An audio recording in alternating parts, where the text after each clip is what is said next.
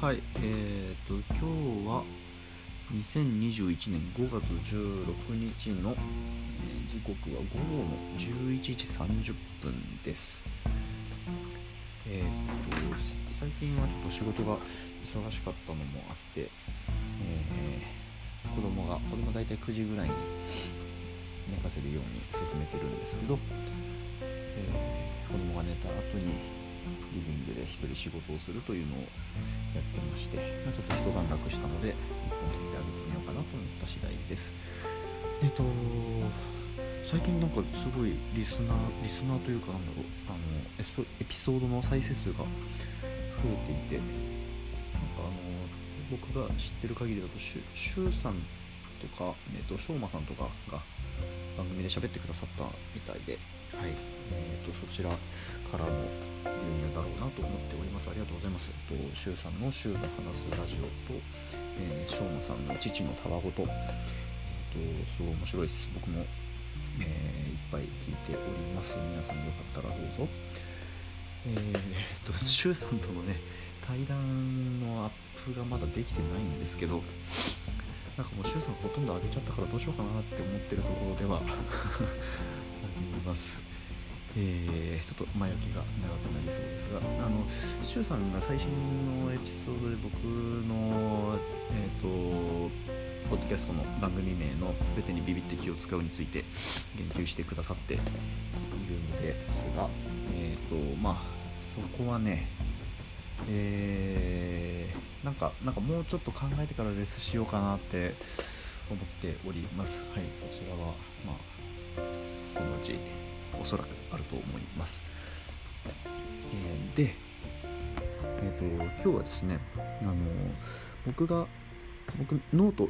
note っていう SNS があってそっちもアカウントを持っててすごくたまに書いてるんですけどえっ、とそのノートにあもうちょうど1年ぐらい前ですね。2020年の5月23日にアップしている、えー娘の名前が上場してた話っていうのがあるんですけどちょっとそのその内容についてこれちょっとポッドキャストでも喋っときたいなと思ってそれを話そうと思っております。でえっ、とまあそのノートの記事見ていただくとまあ大体何があったかとか何を言いたいのかみたいなことは分かると思うんですけど、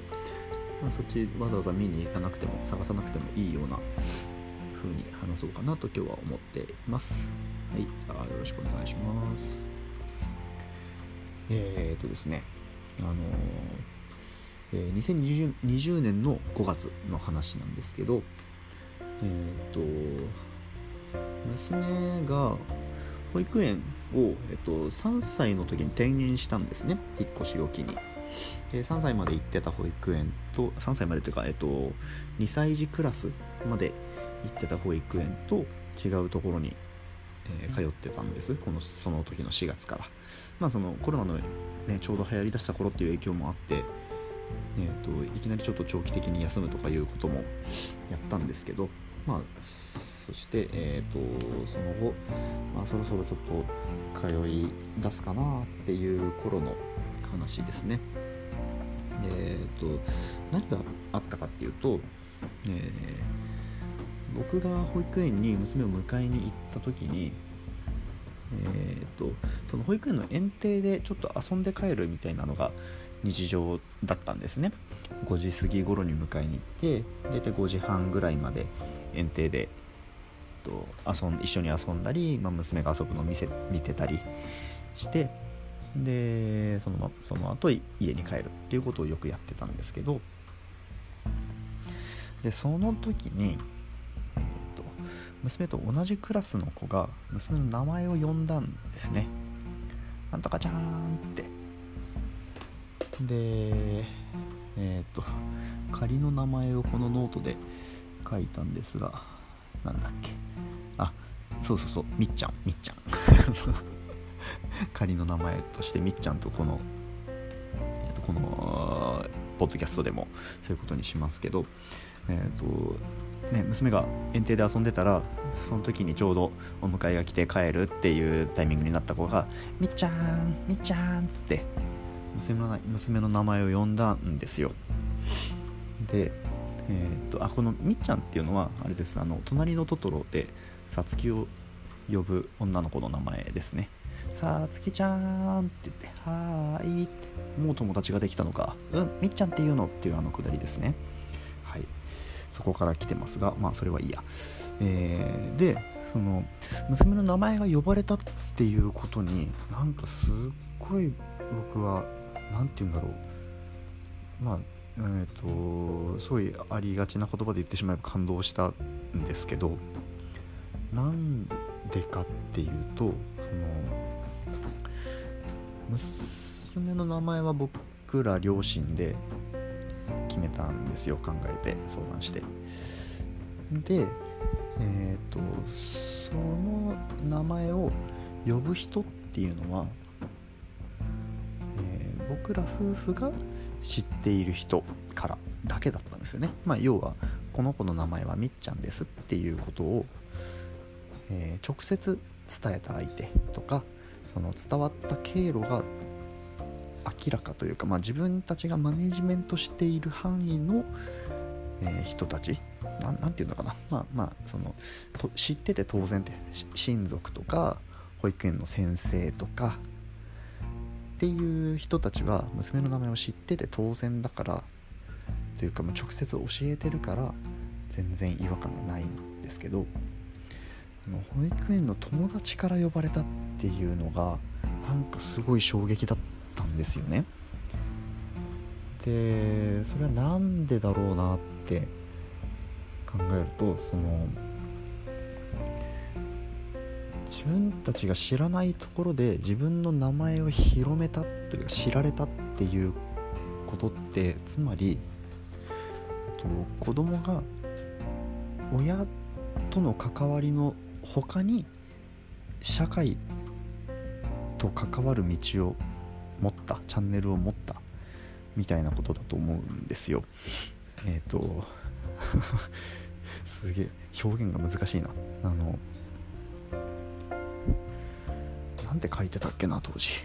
なんかねそれを僕はその株式会社の株に例えてこのノートでは書いてたんですけどえっ、ー、とまあ、まず娘の名前を僕ら両親が決めましたと。っていうのは娘の名前がついたみっちゃん株を僕らが出資して作りました、まあ、要は、えーと株を作って買いましたと。っていう状態でみっちゃん株僕らしか持ってないんですよ。親2人しか。でそれをえーとまあ、もちろんまずはみっちゃん本人に株を売り渡すと。で自分の両親とか、えー、親戚とかにどんどん、えーと、株を買ってもらうわけですね、まあ、名前を知ってもらうことのメタファーです。で株を買ってもらうんですけどでそうやって自分が、えーと誰がみっちゃん株持ってるなって分かる範囲にどんどん株が行き渡っていくわけですけどで今回初めて自分が直接株を渡してない人がみっちゃん株持ってたっていう状態状況だったんですよ。っていう事態が起きたんですよ今回つってもまあ1年前の話ですけどうん。でそれを僕はあ上場したなみたいな表現をしてしたんですね。去年の去年書いたノートの記事では。あの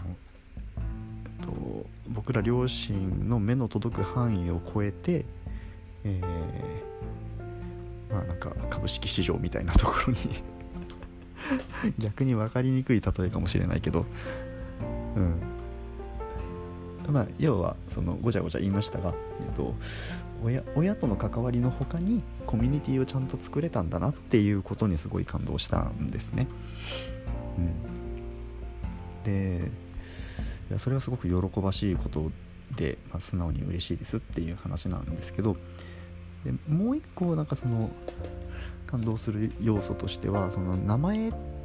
呼ぶっていう行為はその言霊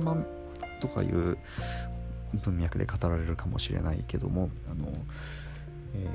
ー、存在を他者に認められるっていうこと自体が存在しているという証明みたいなえっ、と何て言うんだろ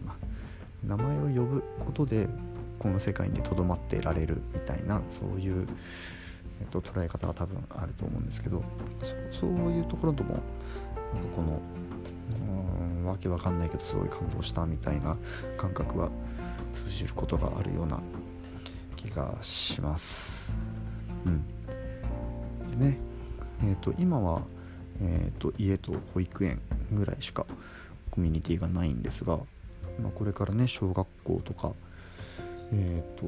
まあ、習い事とかもするかもしれないし学校行って部活とかもするかもしれないし、まあ、いろんなところで、